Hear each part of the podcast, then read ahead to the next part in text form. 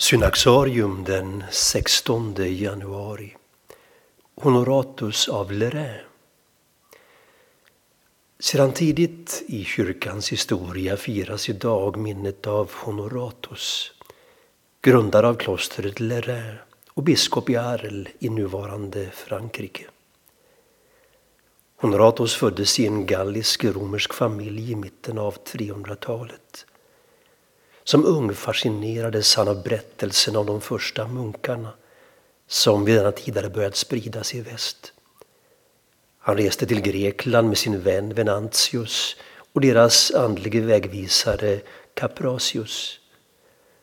Resan avbröts dock av att Venantius hastigt dog vilket tvingade de två övriga att återvända hem.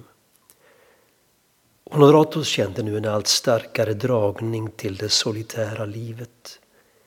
Hans längtan uppfylldes när han oväntat fick ön Lerain utanför Cannes som gåva.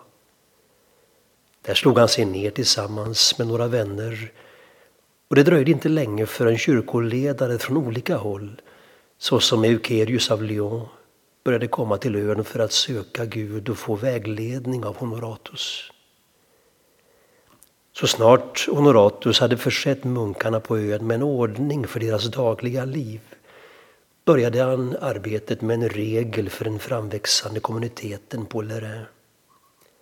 Efter en tid kallade man dock på honom att ta ansvar för stiftet i Arles. Där möttes han av utbredd splittring och oreda. Honoratus tog uppdraget på största allvar och blev känd som en uppriktig och tålmodig främjare av fred och harmoni i kyrkan. Redan efter två år hade förhållandena i Arl avsevärt förändrats. Vid sin död omkring år 430 framstod Honoratus som den förebildlige prästmunken.